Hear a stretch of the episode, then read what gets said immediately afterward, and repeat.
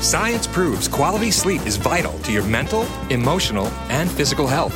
The Sleep Number 360 smart bed senses your movements and automatically adjusts to help keep you both effortlessly comfortable. And it's temperature balancing, so you stay cool. So you're at your best for yourself and those you care about most. Life changing sleep, only from Sleep Number.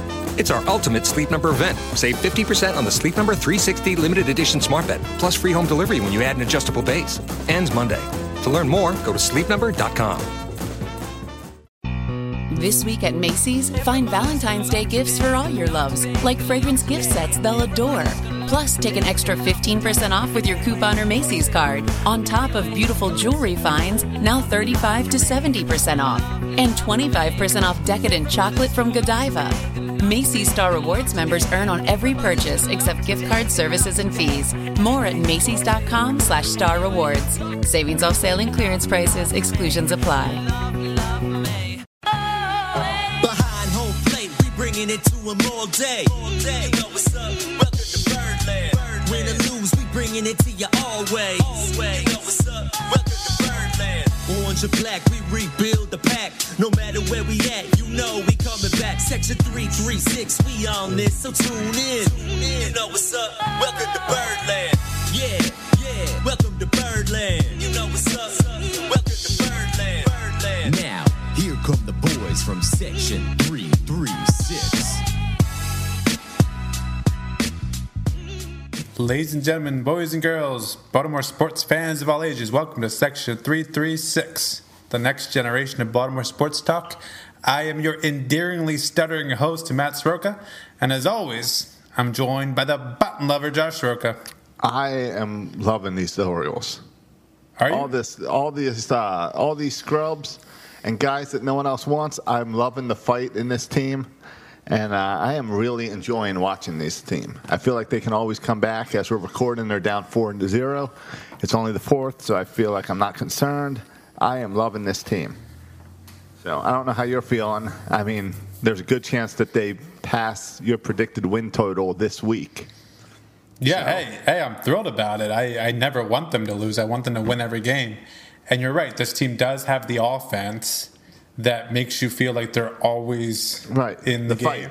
Yeah, the Yeah. fight. It seems like they're always trying. Um, now we can talk later about whether or not you're trying when you put Chris Davis in to pinch hit in a one-run game, but uh, it does feel like they're always trying and they're fighting to Well, get and, and it helps when you have a bunch of guys who are having career years offensively. It helps when you have you can hit home runs. You have Santan, Santander hitting home runs like it's nothing.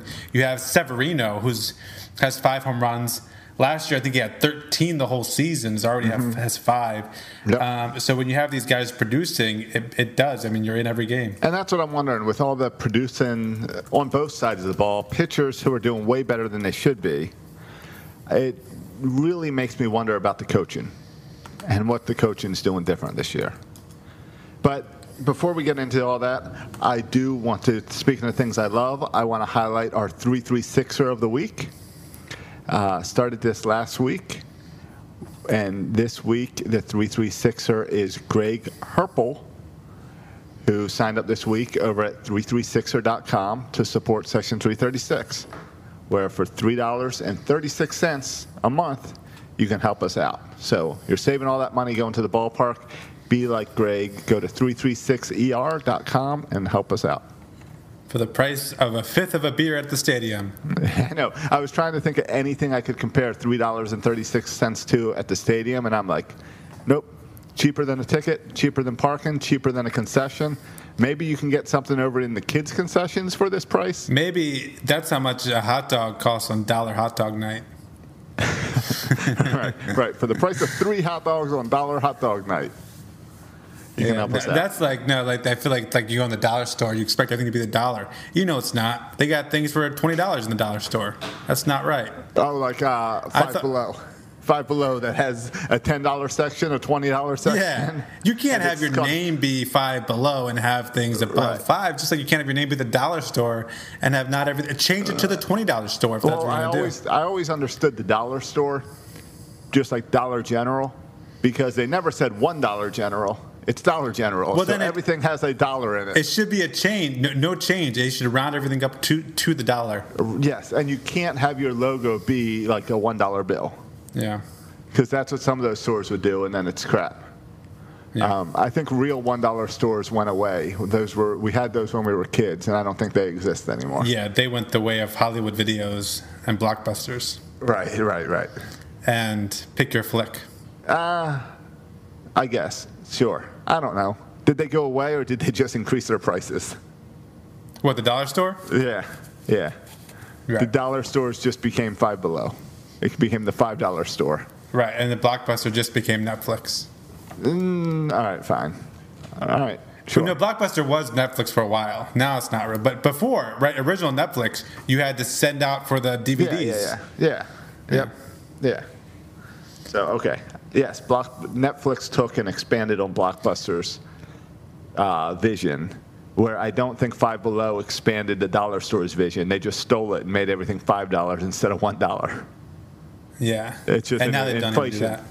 Yeah. But I just started watching The Umbrella Academy on Netflix last night. You watched Oh, that show? I did. I I watched. Wait, you on season one? Yeah, I just watched the Okay. first two episodes. I uh, I did. I did. I enjoyed. I enjoyed the All right, Umbrella I don't know how I feel about it yet. It's worth it's worth sticking I- it out. Yeah, I liked it. I watched both seasons, but I found a Netflix show this weekend that I loved, What's that? and I watched the entire season this past weekend. The Outer Banks. No, though I do like the Outer Banks. it's nothing like the Outer Banks, but I did like that show too.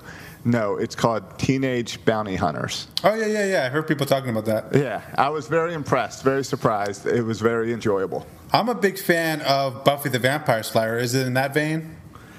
I Or don't no? know. I don't, no, no, no, because it's no paranormal stuff or Oh, it's no paranormal? No, oh. no, it's two, it's two girls, two twin sisters that have a run-in with a bounty hunter and then realize they can make money being bounty hunters.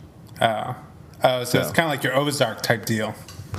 Uh, it's not as dark. It's more enjoyable. It's a they go to a Christian private high school, so it's kind of balancing like Christianity and being a teenage girl and bounty hunting. Okay, Yeah, okay. your typical typical teenage girl. Yeah, well, that's kind of what Buffy was dealing with, except it was vampires, not a. Right, right, right. Um, And it's Yeah. got Dwayne Wayne in it. Dwayne Wayne. Uh, Dwayne from the Different World. You know the Cosby Show spinoff, or Oh, you were yeah, probably yeah, too yeah. little. Yeah, yeah, yeah, You know the guy with the glasses, yeah. but he's now like he ate himself. He's a big guy now. Oh, really? Yeah, Good for him. so he's enjoying life. Yeah, I, I, yeah, I'm a fan. So, but we should probably talk some Orioles. Yeah, Josh, I think this upcoming series with the Blue Jays, I think Yeah. tonight's game is was the biggest game of the season. It is right now for us watching now. It, it, it was for people listening to the podcast tomorrow. It was the biggest game of the season. I think the next two weeks will determine the entire season. I agree. I think this series is one of the biggest season, series, probably the biggest series of the year up to this date. Um, it's, it's all huge with the playoff implications galore. And I said today, I think is the biggest game, or yesterday, Monday. Monday's game, I think, is the biggest because you have Alex Cobb throwing. So you also have like his viability as a trade candidate kind of on the line at every start because he's only going to have a couple more starts before the Yeah. trade deadline's here. Right. So it's a huge start for him. I hope he doesn't do anything dumb like give up a three run bomb.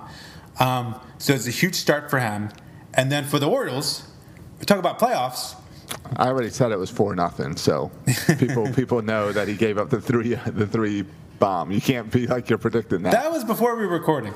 Um, I predicted he gave up a three run bomb. right, Um, right, right. No, no, but but if you look at who we're competing with, so let's assume, Josh, that the Yankees win the division. Is that a Yeah. safe assumption? The Yankees, yeah. I mean, in the only way they don't win the entire thing is is injuries, Right. and they seem to be having all their injuries now. So yeah, And even with all the injuries, they'll still they're win the doing division. fine. Yeah. Yeah, and it, it looks like the second place team is gonna be the Rays. Would you say Yeah. that's true? Yeah, but it also looks like at least three teams are coming out of the AL East. Well, well, well then it becomes the fight because there's two teams from your division, and then it becomes a fight for the The two wild cards. the two wild cards. And so I look at the fight being between, at this point in the season, the Orioles, the Blue Jays, the Rangers, the White Sox, and the Tigers. I'll put Yes. those five teams in there. And I'll say I'm not sold on the Rays yet getting that second place slot. Okay. I think we need to play the Rays more head to head, and then I can decide on that. Okay. Um, I don't trust the Rays yet. okay. Well, so, but but anyway, all that to say, the Blue Jays we're going to be, if we want to get in the playoff spot, we're going to have to finish ahead of the Blue Jays, Yeah. most likely, right? Yeah. I don't think four teams are coming from the And- AL East. Right. And the Blue Jays, everyone wants to cheer on the Blue Jays because of them not having a home and then playing in Buffalo and all this. I think a lot, But a I lot of young, fun players. Yeah. Right, right. Um, but the Blue Jays have been struggling. They haven't played great this year. I think this is also an important series for the Orioles because because if we lose to a lesser team, it reminds you of the Marlins, and it, it brings things back to that memory of where we were hot, playing great against really good teams, and playing poor against teams below us. So right now the Blue Jays are below us. Whether or not they truly are worse than us, it's too early to tell. Uh, because on paper, every team is better than us. Yeah, on paper, on paper, the Blue Jays are better than us. Everyone Yeah. in their predictions at the beginning of the season has had the Blue Jays well, yeah. ahead of us. Preseason predictions had 29 teams better than us. It's Right. going to take a lot for people to believe in the Orioles. I have been convinced I'm believing in this team, but I also know that they could break my heart at any time because that's what they do. All right, so let's talk about percentages. At the beginning of the season, the Orioles had a 1.3% chance to make the playoffs, according to Fangraphs. And Uh-huh. Fangraphs said, hey, listen, the only reason their percentage is not zero, like zero point something, is because of a shortened season. Shortened season, you know, anything can happen. Anything can happen, so now they have a 1.3 chance to make the playoffs. That percentage now, according to Fangraphs, is up to 27% to make the playoffs. Right. How And do you I- feel so about the number, Josh? I Do you think it's low or high? 20, I think 27% is still a little low, but I understand it. I'm not going to argue that. I'm, I'm fine with that. I think it's more like 30, 40%. I was reading that the Orioles need to go, what is it, 18 and 21 for the rest of the season, where they'll be at 500. And 500 should get you in the playoffs this year. And 18 and 21 means play below 500. That means they've played so well that you can play below 500 for the rest of the year. So I feel pretty good about our playoff odds uh, based on that article. I will say that I bet $1 for the Orioles to win the World Series because I always enjoy betting for the Orioles to win the World Series. How much do you get back? 300 bucks. Not bad. I know, I like those odds. yeah, but then you're gonna be kicking yourself for not putting more Oh, than a dollar what? down. Now, that was a bet that I made right before the season started. I made a second bet on October 31st because I always make a bet at the end of the season. And at, on October 31st, I put 20, I put 10 bucks down, and that gets me 2,500 bucks. Oh yeah, so, so you're gonna be So- rolling in if they win the World Series. So when the Orioles win the World Series, uh, um, I'm getting uh, some tickets. yeah, we're, we're, we'll, we'll get rid of Patreon uh, when, Yeah, when you yes, win the if World the Or- Series. that- you know what? That's a good point. Patreon, we will cancel all Patreons when the Orioles win the World Series. So sponsor us now, and in two months when they win the World Series, we'll cancel it. Yeah, there you go. Uh, Or, or we'll take all the Patreon money and throw a big party. yeah, ab- absolutely. Yeah. Um, Josh, I got to be honest though. Looking at this team, I don't see it at all. I, I see that 27%, and I, I look at that, and, and in my head, I think 7%. Like, I still would be Well, shocked if they made the playoffs. Yeah, and that's why I say I'm, I'm prepared to. I'm believing in this team, but I'm also prepared to be disappointed because I feel like at any point we're all going to wake up and they're going to lose the rest of the season. And that's why when you were mentioning the schedule, that's why this month is so important because we don't have to play the Yankees anymore. For the month of August, these next two weeks, we play teams that on paper are obviously better than us, but on the stand-in are, is currently below us. So it's important to play the. It's um, everyone is beaten up on the Red Sox. They suck. It's important. We have four games at the end of this week with the Red Sox. It's important to win all four of those games. We're not going to win all four of those games. I think we can win all four of those games. Like if if we can We have- take if we can take two out of three from from the Blue Jays and split with the Red Sox, I'd be thrilled. Four. See, I think this week, seven games, three and four. I think you got to win five games. That's not happening. I think you win two from Toronto and you win three from Boston. Yeah. I think that's what you got to do because next week we then have Tampa and Toronto. Right, and so, So- that those Tampa and Toronto's games are huge because that's who's fighting for these two, three, and four spot. Right. and so we, and we play Toronto a bunch the next two weeks.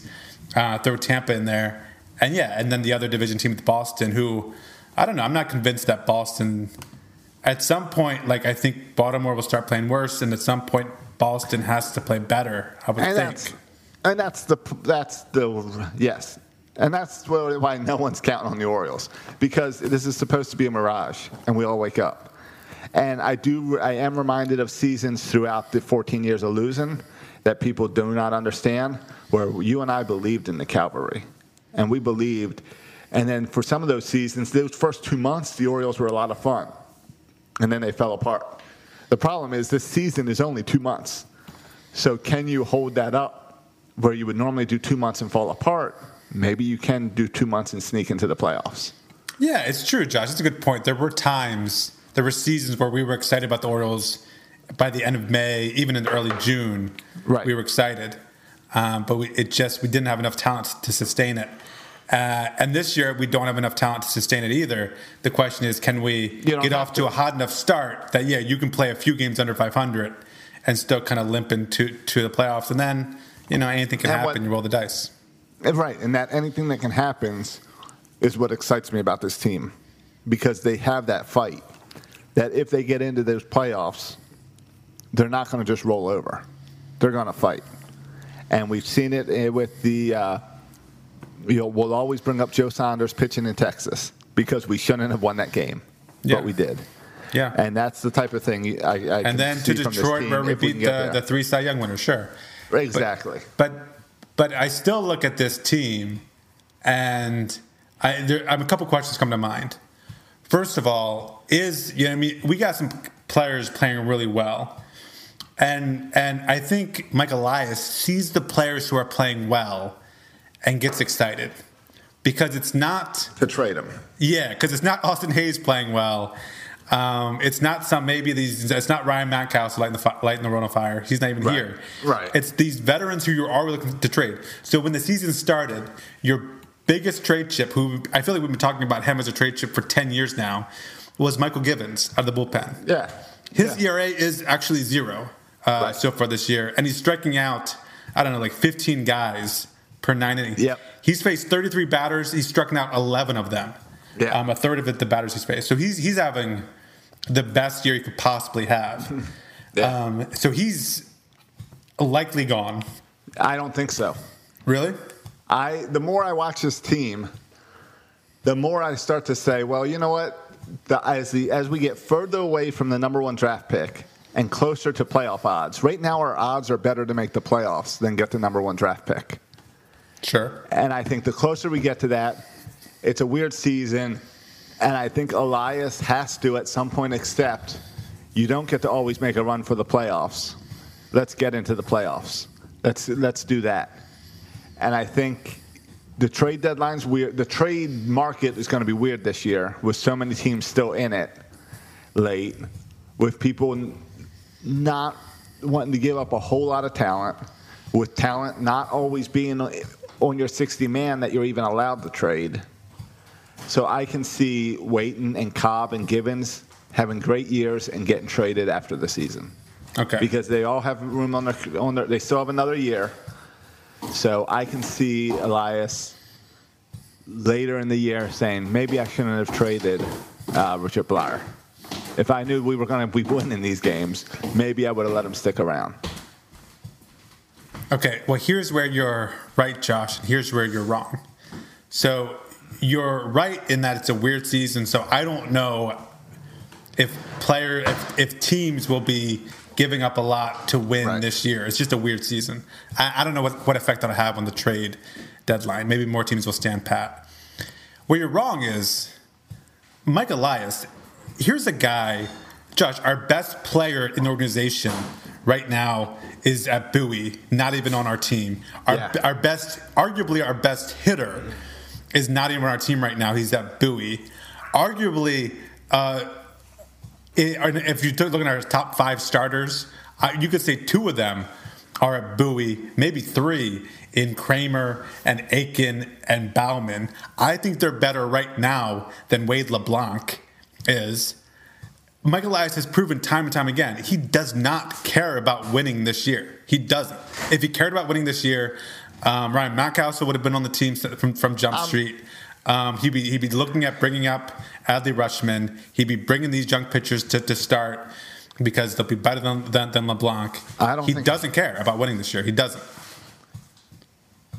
I think it's a balance, and I think that not caring about winning this season, I think you are going to also. I think the weird season has a lot to do with it because I think you're going to end up evaluating and saying I can get just as much, if not more, in the off season than I can this year. So I might as well roll the dice.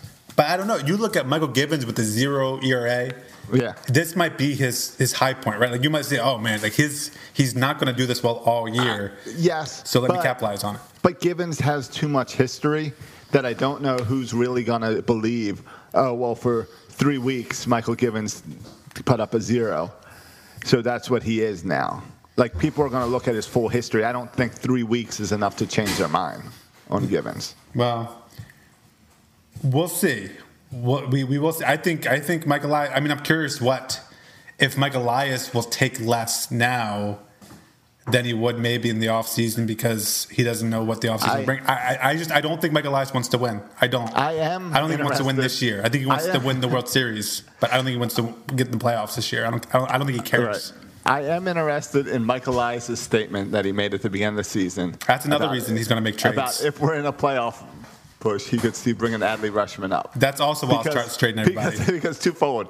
He doubled down on it last week. Yeah. And I was like, wait, what are you doing? Now, like in two weeks, we could be making a playoff push.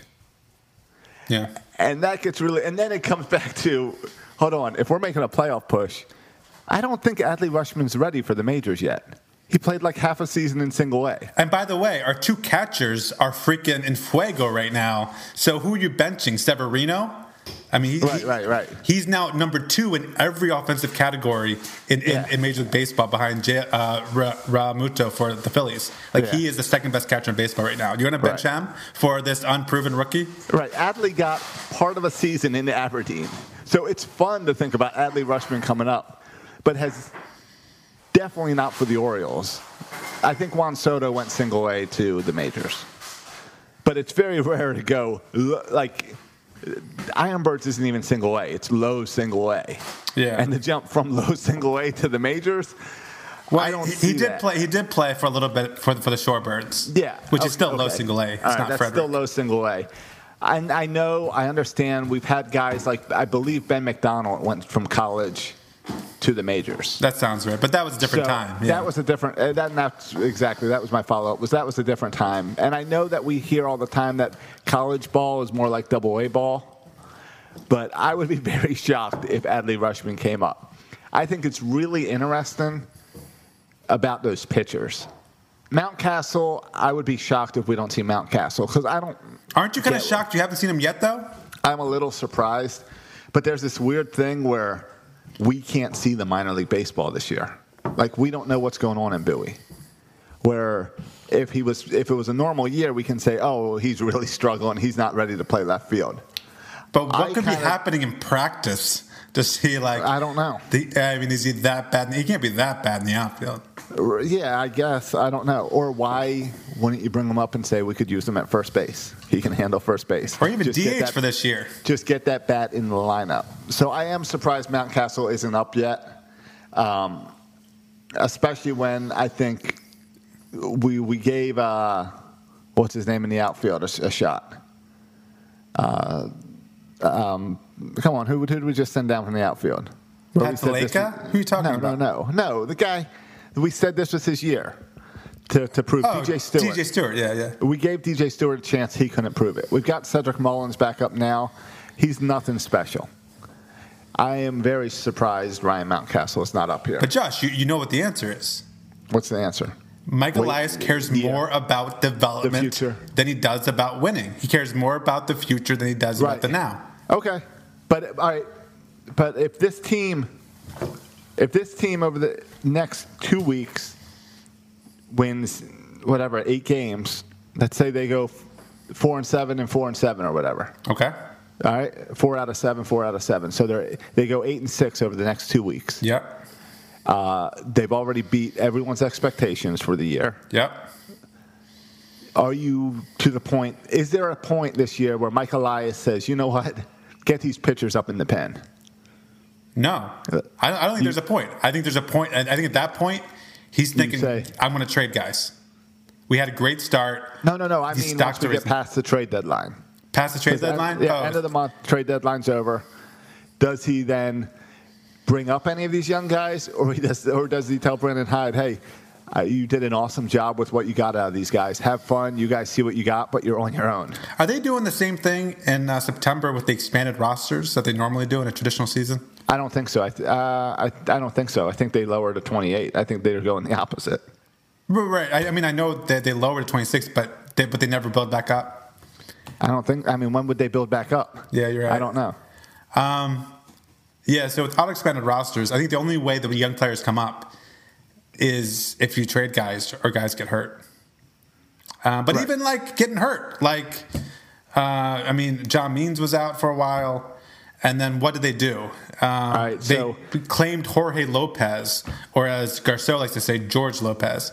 So I mean, th- that that that was a response not to bring up a young pitcher, or not even have Keegan Akin pitch, right? But to claim a veteran pitcher. So the rule was supposed to be 26 men on the roster and then expand to 28 in September. Okay, yeah. But I believe they made they just decided to keep it at 28 for the whole year after the Cardinals and Marlins went down. Oh, from what I change that? remember. Okay. I think so. I feel like we're at 28 still now. Okay. Um, so, I mean, I think about this this team in a couple of different ways. On the one hand, we've had all this success without Ryan Mountcastle, with Austin Hays being bad and then hurt, and I thought those two guys would be kind of our best offensive players. One of them hasn't has never made an appearance. The other guy did not play well and then was hurt. Um, and then John Means, our best starting pitcher, this is almost turning in Josh into like a lost season for John Means, right? Yeah, yeah, definitely. He's yeah, he I mean- was hurt, and then uh, out for his his dad passed away, and then that rough outing after that, where they were even if that inning didn't go rough, they were only going to give you give him two three innings because he's still working off that injury. Yeah, and he just had it was coming off like a 15 day layoff or something, or 12 day layoff. And then, like, I don't know, just all the emotional stuff from losing his father. I think Right. it's a nice reminder that these players aren't robots. Sometimes we view these players as robots. and that's, and that's and I yes, and that's you see that in all sports. There's so much father son relation in sports where your dad was your coach or your dad was throwing bat in practice to you or something. So you definitely see that with dads. You think of Michael Jordan having that amazing game after his dad died and stuff. There's so much emotion built into sports and dads. And it's not super common, I feel like, to lose a dad while you're playing because you're still relatively young, right? You're still in your Not- 20s or. Well, remember John. Means is older, but he's still I bel he's younger than us. Yeah, that's what I'm saying. Yes. Um, like your the dad's not in his 80s and 90s, right? Right. Right. Well, coronavirus. Well, it wasn't I, related to I don't think his dad had that. No. But but yeah, I mean, but but without your best starting pitcher, and I, I thought our best bullpen arm this year would be Hunter Harvey. We haven't seen him either. Right. So minus what I thought would be our best offensive weapons, minus our best starter, minus our best uh, what I thought would be our best bullpen weapon, and yet despite all these things, we still have um, we still have a winning record, which is kind of remarkable. On the other hand, that's kind of the glass half full, glass half empty. Um, Austin Hays' injuries really hurts, right? Yeah. Yes. He was. Yeah. Yeah. Definitely. Because it's not just that you lose Austin Hays, it's who are you replacing Austin Hays with? And Cedric Mullins, if you want to, uh, if you want to talk about how bad Cedric Mullins is at baseball, he was pinch hit for for Chris Davis. Right. If you are pinch hit If you if you get pulled out of the game, so Chris Davis can hit for you, that's embarrassing. Yeah. What do you? I know you want to talk Cedric Mullins. I don't want to talk Chris Davis. I know Chris Davis is no fun to talk about. He hasn't been fun to talk about for three years. Yeah. I know. Do you think the Orioles are giving up on Chris Davis, or do you think they're trying to behind the scenes get whatever they saw, whatever happened at spring training, that they're trying to get that back out of Chris Davis? No, no, they they're not trying to because they can't. Because Chris So- Davis won't let them. Like what? Because because what are they gonna do, Josh? They're gonna go into Chris Davis's, I don't know, uh, by his locker, six feet away, socially distanced, wearing masks, and they're gonna say, "Hey, Chris, um, here's what the, the, the data says. You know, you should maybe swing at more first pitches, or you should lay off. You know, one and one, they're, they're giving you this pitch, you should lay off."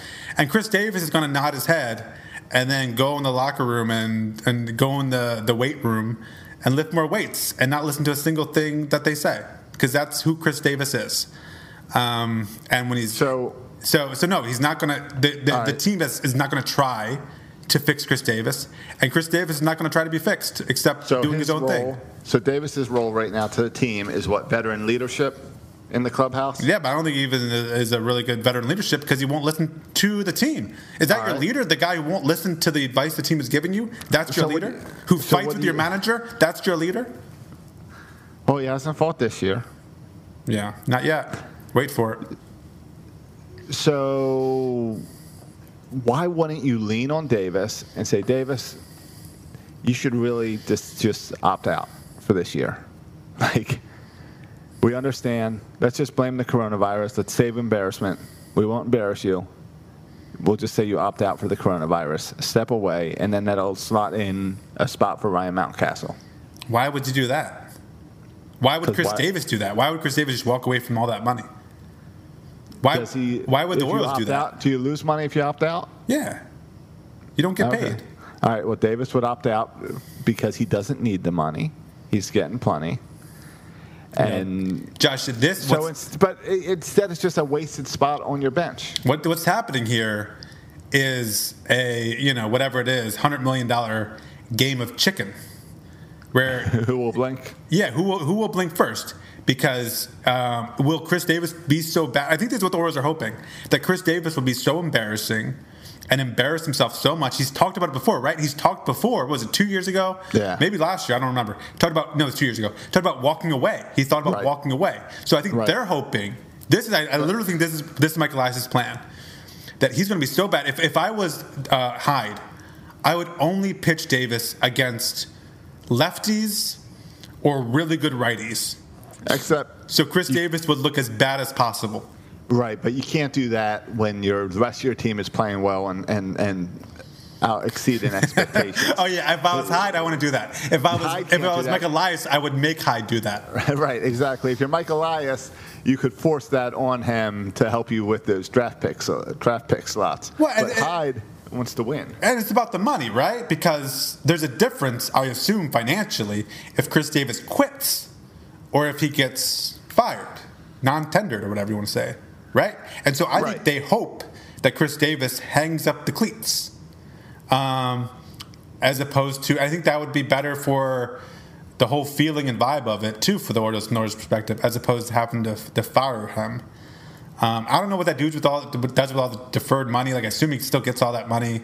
Uh, or at least part of it, yeah. Yeah, I, I, I assume they'll work out some kind of you know walk away settlement or whatever. But Right. But it's I, I think that's the plan. Like I think the plan is to just to hope he quits because at this point, Josh, he gives nothing to the team, nothing. Right. He's even been, especially the last week, he's been struggling defensively, and that's always been the thing. Is all right. Well, he's a Gold Glove first baseman, but he has not been playing that way.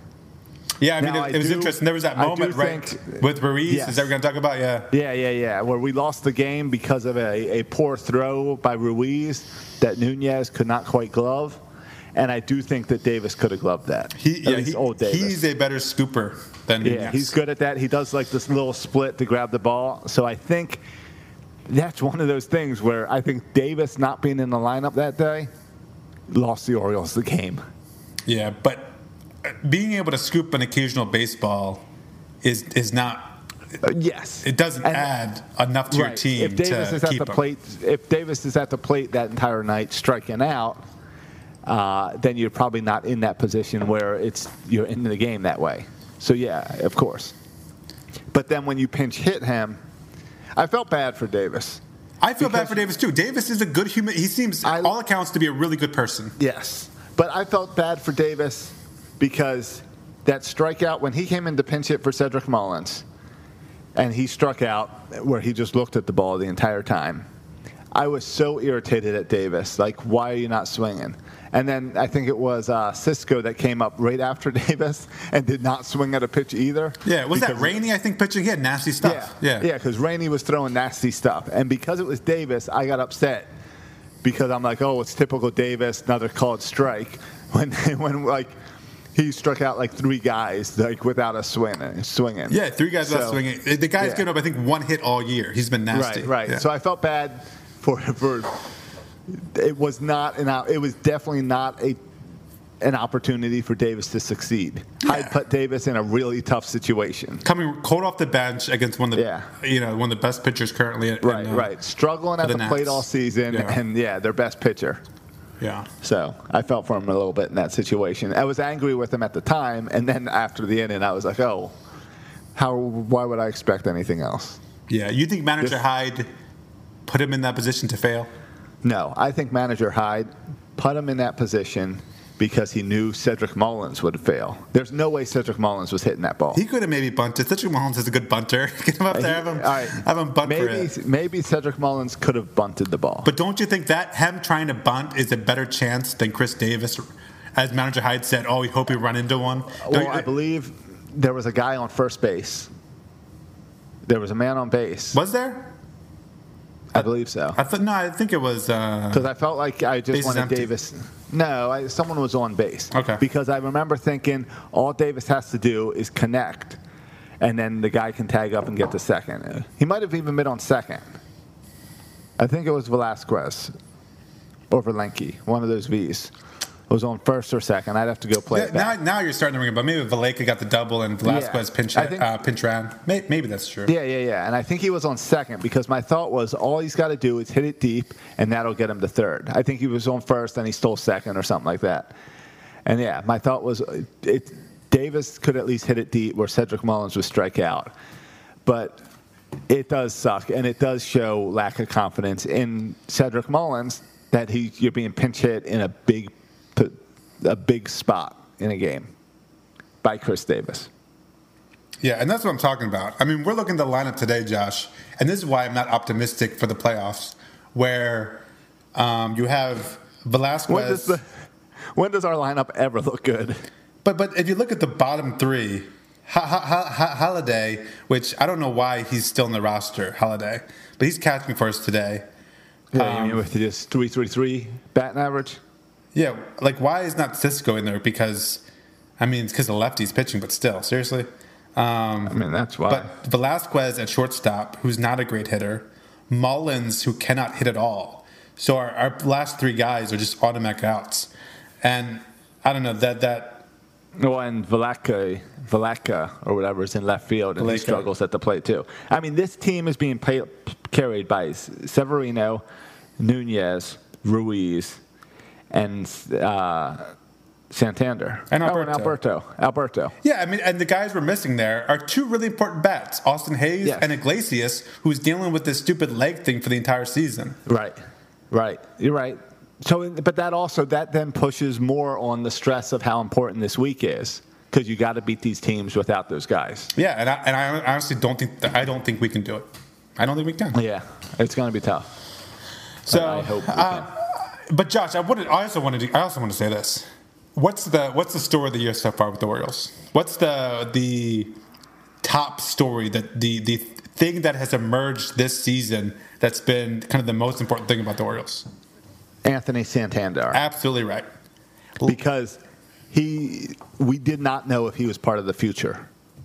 I think we all now buy in that what Dan Duquette saw on him is true, and he is the he is the future outfielder. Yeah. Last year there was kind of John Means, right, who kind of Yes. was good, but not, not, not even just kind of came, he came out of nowhere. and was great. And Santander, uh, I mean, people knew about him a little bit more, but still, kind of coming out of nowhere into kind of the superstar year. Yes. I mean, Rule Five guy, right? How many Rule Five guys turned into superstars? Jose Bautista, Right, and even that was kind of well after the Rule Five year. Curt Schilling. Was he a Rule Five guy? I don't know. He was an Oriole. Uh, Didn't we lose him by Rule Five draft or something? no, he I was don't remember. traded. Um, Uh, I believe. oh yeah, yeah. Never mind. We traded him. Yeah, um, but the, I mean, I guess if you Uh, Ryan love Ryan Flaherty, Darren O'Day. Darren O'Day was a Rule Five guy. yeah, there you go. Um, so I mean, you prove my point. Like it's, it's hard to come up Yes. with these names, and so the fact that he could be a superstar, and this year he looks like a superstar. Those two balls that he hit on Sunday, he crushed those balls down in, down into the flag court in Eutaw Street. Yeah, yeah, So yeah. he looks no, like a superstar, and I think that's that's that's a great story. I also think like it's really good that you, you, you mentioned our offense being carried by Alberto Nunez Ruiz. Right. Those, That- those, those are infielders. right. Um, our top prospects are outfielders. So Yes. if Ruiz all of a sudden, and I, I don't know if he is, I'm not ready to say Ruiz is the answer at third for our future, but if Ruiz is the answer at third, that's huge because that that's one kind of big question mark where we don't have the prospects there. We don't have prospects at short or second. So if if Alberto emerges as kind of a legit major leaguer, and if he's not traded, which I think he could be, um, and if Ruiz emerges as a legit kind of third baseman, I think that's huge for our, for our future. Yeah, totally. Ruiz, he's not that old. He's done, he's only been in the game like four years. So uh, yeah, that could be huge to have guys like that in our infield and really help us get to that 2023 year that we keep talking about. Yeah. Uh, like I said, you know, also, I was looking at this before the pod. Uh, Pedro Severino is sneaky young. Like when the season started, Severino was 26. Like he just Severino's only 26. he just turned 27. I thought he was like 36. Yeah, I thought he was. Why do I think Severino was old? I thought he was like this old gritty veteran. I know. I looked up. I looked up the numbers because I could, and I for some reason I thought like this was this was it for for him in Baltimore, but he doesn't become a free agent until 2024. Um, so and he's just yeah he's just he just turned uh, 27, and so Oh yeah, and he didn't really he didn't really get regular playing time until 2018. 2018 he was in 70 games. right, and that's when he was um, cut by the Nats, and we picked him up Uh, off waivers, and he had a good year last year, and this year he's playing great. Um, I'm just All curious right. to see what they do with the Sisco, the Severino. One of with- them is going to get traded with at least one with the you know the with Holiday. Yeah. with holiday looming in the background ready to take ready to be the future for the Right, franchise right, with Holiday. Yeah. Yeah. Uh, so that's an interesting little dilemma we'll have to deal with Right, right. Uh, I mean, it's not a bad dilemma though, and that's the thing is, and that's also part of this is like watching these guys. We all believe in Santander, there, however you say his name. But what about the future and how many? Like you were saying, Ruiz, can he stick around? Um, and how many of these are going to be career years, and then you never see these guys again? yeah yeah could you and even like john means i'm sorry john means had, had a great year last year Questionable now. Yes. Yeah, are you convinced that he can do what he did last year? You know, for the next five years? I, I don't know. Um, I wonder about John Means. Um, I think two young players who I've been super impressed with. Um, I've talked all the time about Chance Sisco in here. I just really like Chance Sisco, and he's a guy who was a dead like he he was looking like a failed prospect all before this year. So I'm so thrilled he's having a good year. I think he's literally saving his major league career this year by having the year he is. The other guy to me that's been even more impressive than Chance Sisco, a young player who I was uncertain about his future, friend of the show, Tanner Scott. Um, Tan- Tanner Scott has been That's great. another great story of this Yeah. year. Yes. Um, he's he is he was. I used to joke. I joke. I made a joke uh, when we interviewed him. I joked that he should just walk the first guy just to save everybody time. Just tell the first batter to go to first base because you walk one out of every three guys anyway, um, which is probably a mean joke to make. Right. But he's he's corrected that. Like he doesn't he doesn't walk guys um, like he has in the past. His location it seems to be on point. And I thought his velocity was down a little bit last year. It's back up to throwing in the upper 90s. I would like to see hit, hit, hit 100 just because I'm a triple digit kind of guy. But, you know, he hits 98 consistently. So, and, and with good location. So Tanner Scott has just been um, a great story. And without Hunter Harvey, which is unfortunate, um, hopefully Hunter Harvey gets. What? Where is Hunter Harvey? Has anyone seen Hunter Harvey? Um, but at least T- T- Tanner Scott seems to be taking the next level. So he's someone it looks like you can count on for the back end of your bullpen going forward. Uh, I think the jury's still out with maybe Miguel Castro and certainly with Evan Phillips and Cody Carroll and those guys. Right. Um, yeah, I think it is. We did get to see Keegan Akin this this week. Yeah, his after just making us wait and wait and wait. Right, right. He sat in the pen for what seemed like forever. Um, are you concerned with Keegan Akin? He he pitched three innings, um, but ended up first two innings looked great, and then that third inning he struggled. So he gave up three runs. You, what do you think? Good performance from Keegan, or I don't know. I don't know. I don't. too early to even determine anything? Of course, it's too early, but I don't understand, Josh, why we have to watch LeBlanc every fifth game and we can't watch Keegan Akin. I I had the same thought, and the thing I was pushing was for that split game where we played the partial game. Why don't you let Keegan Akin take that game? He's never came out of the pen in his career. He's always been a starter in the minors. So why wouldn't you just let him start that split game? Unless he wasn't on the roster for that game, maybe on Sunday, so maybe he couldn't have been used. I don't know. But it seems like I'd like to see this guy start. I don't want to see him out of the pen. I want to see him start and not have to clean up someone else's mess. Yeah, I mean, and and you're looking at a guy who's not like one of your young top prospects. I mean, the the the dude's 25 years old, right? Right. He pitched and he's gone through it, right? Like two years ago, he pitched the entire year at Bowie, you know, 25 games. Last year, 25 games at Norfolk, pitched the entire year with Frederick. And so natural progression this year at 25, like let's let's see what you got in Keegan Akin. Like he seems to be like there's no unless he's working on like another pitch at Bowie or something that you don't want to reveal. But why can't he work on that pitch in the Right. majors? I don't think you're. You, he can't be that much worse than LeBlanc. And I would think the Orioles Le- would want going into next year to know what you have. Do you have a guy Keegan Akin who you can count on to be your fourth or fifth starter next year? Because right now it's Right. looking like they're going to start him back at AAA, and that's the starters at AAA are going to get crowded if you just push everybody back to AAA again.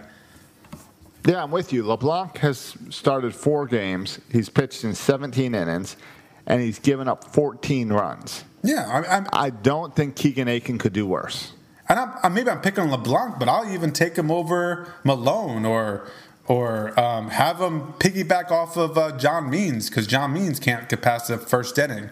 Like I, I don't understand why Keegan Akin's not filling some sort of consistent role so you can kind of figure out wh- what you have in him.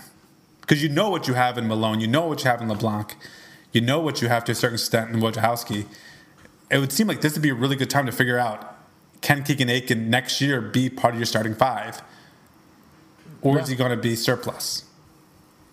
Depth. Yeah, no, I think that's. Uh, I think you would, and again, that's the balance of. It, this is season kind of weirdly split between what Mike Elias wants to see and what Brandon Hyde wants to do with this season. Who's Or holding Akin back, you think? Is this a Hyde decision? Or Right, is this like, is a, a Elias decision? Uh, Exactly, and like, is the holdout on Akin? Was the holdout to wait until a, a situation where he can't, he won't blow the game because we're trying to win? Or is this like, uh, yeah, because Elias would be like, get him out there, let him develop.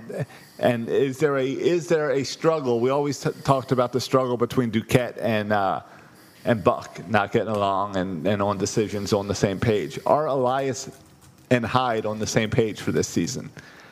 Because you're right. The, we would think that they wouldn't be. That Elias would be looking to next year and the year after and development, and Hyde would want to win now. But I and I'll say that Hyde has totally earned my respect this year, and I totally believe in Hyde. And see Hyde as a manager of the future for the Orioles, not a placeholder anymore. I love the way he manages games. He seems to make the right calls for pitchers. He seems to make the right calls for pinch hitters. And I like the way Brandon Hyde manages this team. All right, I, I think the jury's still out of manager Hyde, but uh, Sure. but yeah, I just I don't know. I, I mean, I just don't get the Keegan Akin thing. I kind of get the Ryan Mountcastle thing with development. Fine, you could argue that, and if you're not really trying to win, why not keep him down? He's one of your top prospects. I kind of get that argument. I don't see any. I don't. I don't understand why you wouldn't have Keegan Akin pitch in some games. I really don't get that at all. But Yeah, I mean, yeah, I don't know, except for if you don't trust them yet and you're trying to win games. I mean, even the decision to claim Jorge Lopez, and maybe Jorge Lopez will turn into be a decent pitcher, but I, w- I was impressed by Cor- by Jorge Lopez. oh, he was great in, in, in relief. But I mean, you look at his career numbers; his career numbers are terrible. yes. Yeah, yeah. There's a reason Kansas City dumped him. Yeah, the ERA look at like eight for him. His career ERA, his career ERA is in 200 innings pitched is an ERA of six. So, All right. But he's I guess better than Keegan Akin. Yeah, I don't know. She's Not sure. And maybe he is, Uh-huh. but let's find out. Right, right. You got to put Keegan Akin out there in order to learn and, and figure out whether or not he's part of the future. But but you're right. Uh, we we don't see Bowie's practices, so, so maybe he Yes. spends all his practices in the dugout drinking beer and eating fried chicken. I don't know. Maybe yeah, that's it. I mean, it's where we're at. I mean, and it's it's just like you were saying about Hunter Harvey. Because of how this season is so weird, we don't know what the deal is with Hunter Harvey. We don't know if he's ever even going to pitch this season. yeah, but at least Hunter Harvey showed us last year that he has kind of the the, the, stuff to to get major league hitters out. We, we don't Yeah, even know Hunter that's true, Harvey's- Akin, because we've never even seen him. True, Hunter Harvey showed us enough to know that he's part of this future. If he can not get hurt. Yeah. Yes. So I saw people online complaining and saying Dan Duquette was one of the worst GMs the Orioles have ever had, and their examples were um, was Jake Arrieta and Dylan Bundy leaving and playing better, and that we did not sign Nelson Cruz, and that we did not sign um, uh, Andrew Miller to long-term contracts in Baltimore, and that if we did that, we and the fact that he did not that he had the best team the Orioles have ever had and didn't win a World Series, and I think that's a little recency, recency bias. And I think you got to look more at a guy that was picked up Rule Five like Anthony Santander to say Dan Duquette knew a little bit of what he was doing. Yeah, I mean, I would make the argument that at least in think- my lifetime, he's the best GM we've ever had. Yes, if you were watching, if you think Dan Duquette is the worst manager uh, GM ever, you were not around before 2012. You never saw Sid Thrift. Yeah. right, right, right. Um, and I think MacPhail, I think MacPhail was pretty good. Um, Yeah. I think Duquette was pretty good. I think they're both pretty good. I it's mean, just like I mean, this roster is mostly Duquette guys, right? And and, and also when he we were here, let's, let's not forget we won a lot of games. I mean, you, Right. you made the playoffs, 2012. Uh, we went won the the AL East. Won the AL East, right? That sounds like such a foreign thing. Yes. But Yes. in 2014, we won the AL East. right. Um, he made that brilliant signing um, that that year to with, with Nelson Cruz, that one year deal in February. and I think there's a lot of I keep forgetting that we're old, and that means there's a lot of young guys, and these young people, one. They became Oriole fans with the Orioles winning. They didn't deal with the 14 seasons that we dealt with. They didn't deal with the Orioles before that when the Orioles were good and winning. And I see that with, I see a lot of people saying, oh, this season's giving me that 2012 uh, feels. And this season doesn't remind me of 2012 at all. I get it that they weren't expected to win, the, to win a lot, and they did in 2012. But we saw some flashes in 2011 to give us a little bit of hope in 2012. There were no flashes last year, and this is what I talked about on my daily this morning. This reminds me of the 89 season where you fielded the worst team on baseball in 88 and then you brought a whole bunch of names that no one had ever heard of into camp and they started winning baseball games it's way more that 89 feeling but i think a lot of the Oriole fans on Twitter because Twitter skews younger, and that Twitter, Birdland Twitter, is younger. So those guys don't have Oriole fandom memory beyond 2012. And if they do, and if they say, oh, I was an Oriole fan my whole life, they were probably a kid before 2012 and not really understanding Orioles baseball. Yeah, I love your daily because you just you and that little rant there because you just crush young people. You say young but- people, you're dumb because you're young. I love it. But that's what I do most of the time, Yeah. whether it's baseball or not. Yeah, yeah, I, I'm totally turning into that old man that yells off his porch. yeah. Like you'll find things to criticize with everybody. Like Yep. people criticize them for signing Mark Trumbo and not re-signing um, Nelson Cruz. Yeah, giving Davis the contract and, and instead of Machado or whatever. Yeah, and, but at the time, You if you recall, Davis. the Nelson Cruz thing. Well, first of all, no one, no one thought Nelson Cruz would continue to put up these numbers. The guy's Yeah. like 60 years old now, still putting like huge numbers. years? Yeah, Yeah. no one saw that. Right. Um, you could. He wasn't su- pe- he people wasn't thought that Mark Trumbo signing was bad. I, I get that. Chris Davis, if you remember, that was a lot of ma- a a lot of owner ownership involved in that deal too. That wasn't Yes. just Dan Duquette. That was some serious ownership remember, involvement. remember the whole thing with with Chris Davis was like uh, the candle is out or something. That candle's burned out. Dan Duquette made some comment like that. Yeah. And then uh, wasn't it like Brady Anderson and ownership got involved and kind of went around Duquette and signed him? Yeah, yeah, that was that was ownership uh, to, to, uh, dri- driving that deal. So criticize Peter Angelos. Add to the Yes. list of reasons why you hate Pe- Peter Angelos. Oh, Um, people love to hate Peter Angelos too, especially those people who didn't deal with the crap of Peter Angelos. Like, again, since 2011, 2012, Peter Angelos has been great. No complaints with Peter Angelos. Yeah, Pulled out the pulled out the statues, brought some family in, had winning baseball in Baltimore. The hatred of Peter Angelos goes from about 1998 to 2011. Those were the years to hate on Peter Angelos. yeah, and, and and now we live in kind of the the John and Lou Angelos reign, right? Like it's it seems like Peter's not really involved in the team, and Yes. John and Lou's philosophy is not at all the Peter Angelos philosophy. Their philosophy seems to be kind of hands off, right? Yes. Yeah. Here's the money. Here's the paycheck. We trust you. Yeah. Now we'll see. The question is, Josh, though, in 2022, 2023, in those off seasons, will we open up the checkbook to sign, you know, a big starting pitcher, to sign a big bat to And- help us get over the hump? That, that's going to be the question. And that's what's going to be interesting about this coming off season. If this team overperforms and this continues for the whole season, then all of a sudden it's do you spend money this off season and push that 2023 deadline up to 2022? Do you jump up a year and say let's let's let's go let's go? Yeah, but Josh, you keep on doing that. What evidence, based on what Mike Elias has done thus far, do you think he's going to rush anything? He's just so predictable and deliberate and slow about doing, and he's not lying. Like he says, "This is what I'm to do. I'm increasing. Ta- Yeah. He's still increasing talent mode. That's where he is. Increased Yeah. talent mode in the organization. Right, right. But I don't. Okay, I, I'll give you it.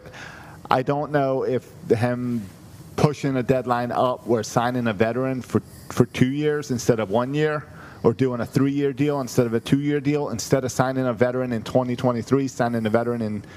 Or instead of signing them in 2022, sign them in 2021. I don't know if that's a big difference in the timeline. You know, speaking of which, you- just made me think of it. What have do we know what's going on with Yasiel Puig? Any, anyone seen him recently? Yeah. What's what's up with So he's a free agent Right? How come no one is is even trying to sign him? Because he got the coronavirus. Is that a lifetime thing when you get the coronavirus? No, no, but I don't know why. Because, and if I was the Orioles, especially with Hays hurt, I would reach out. And I haven't seen anyone.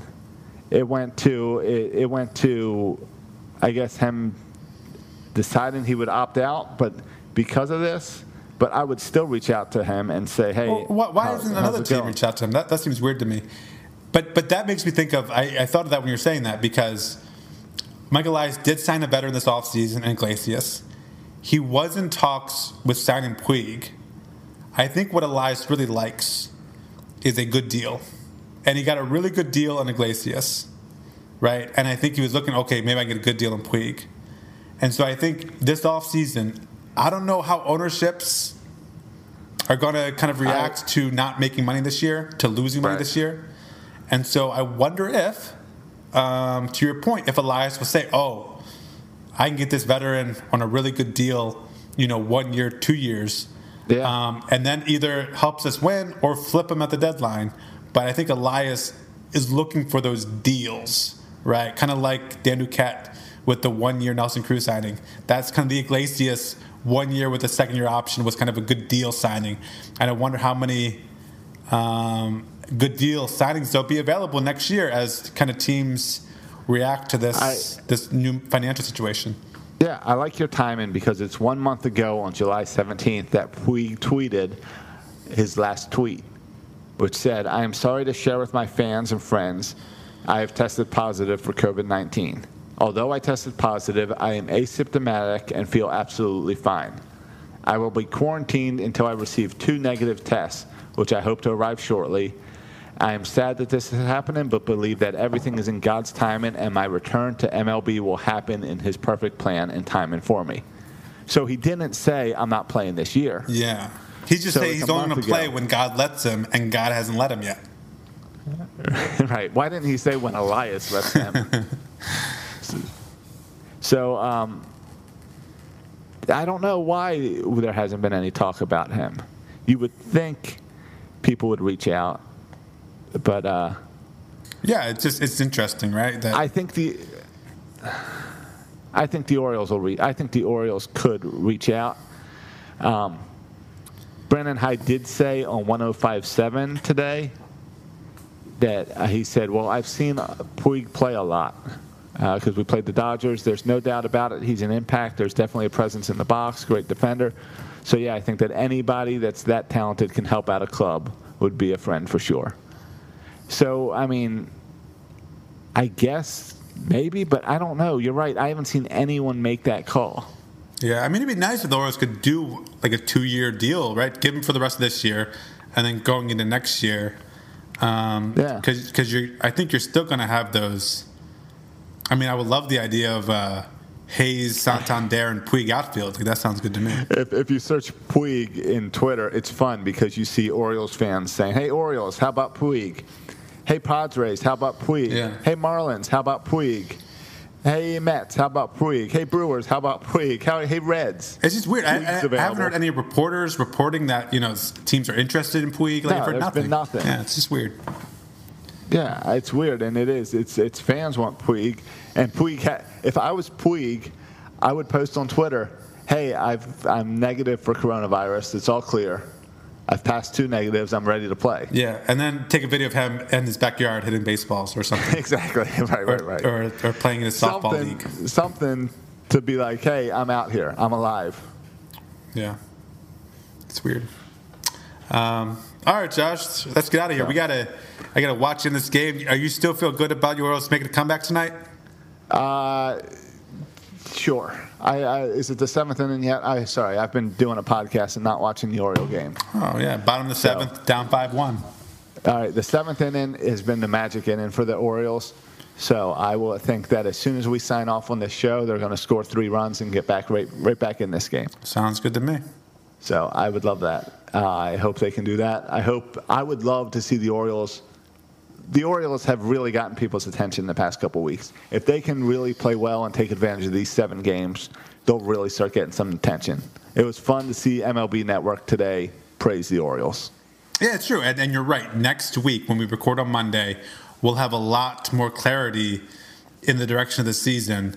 If they do five and two as opposed to two and five, they're going to be we're going to have much different conversations, right? Totally. based based on that seven game stretch.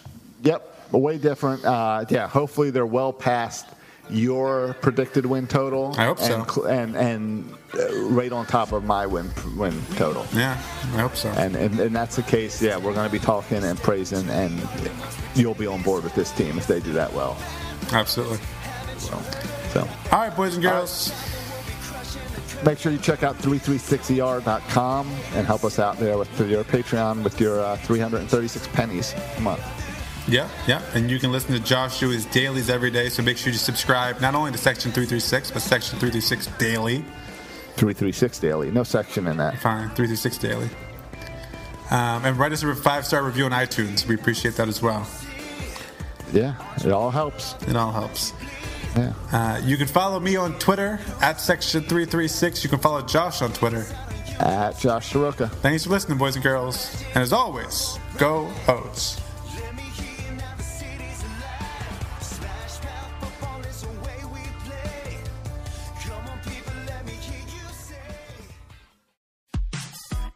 Hey guys, have you checked out 336 Daily? Did you know that sometimes, in fact, pretty often, I've been recording it in my car while driving to different job sites?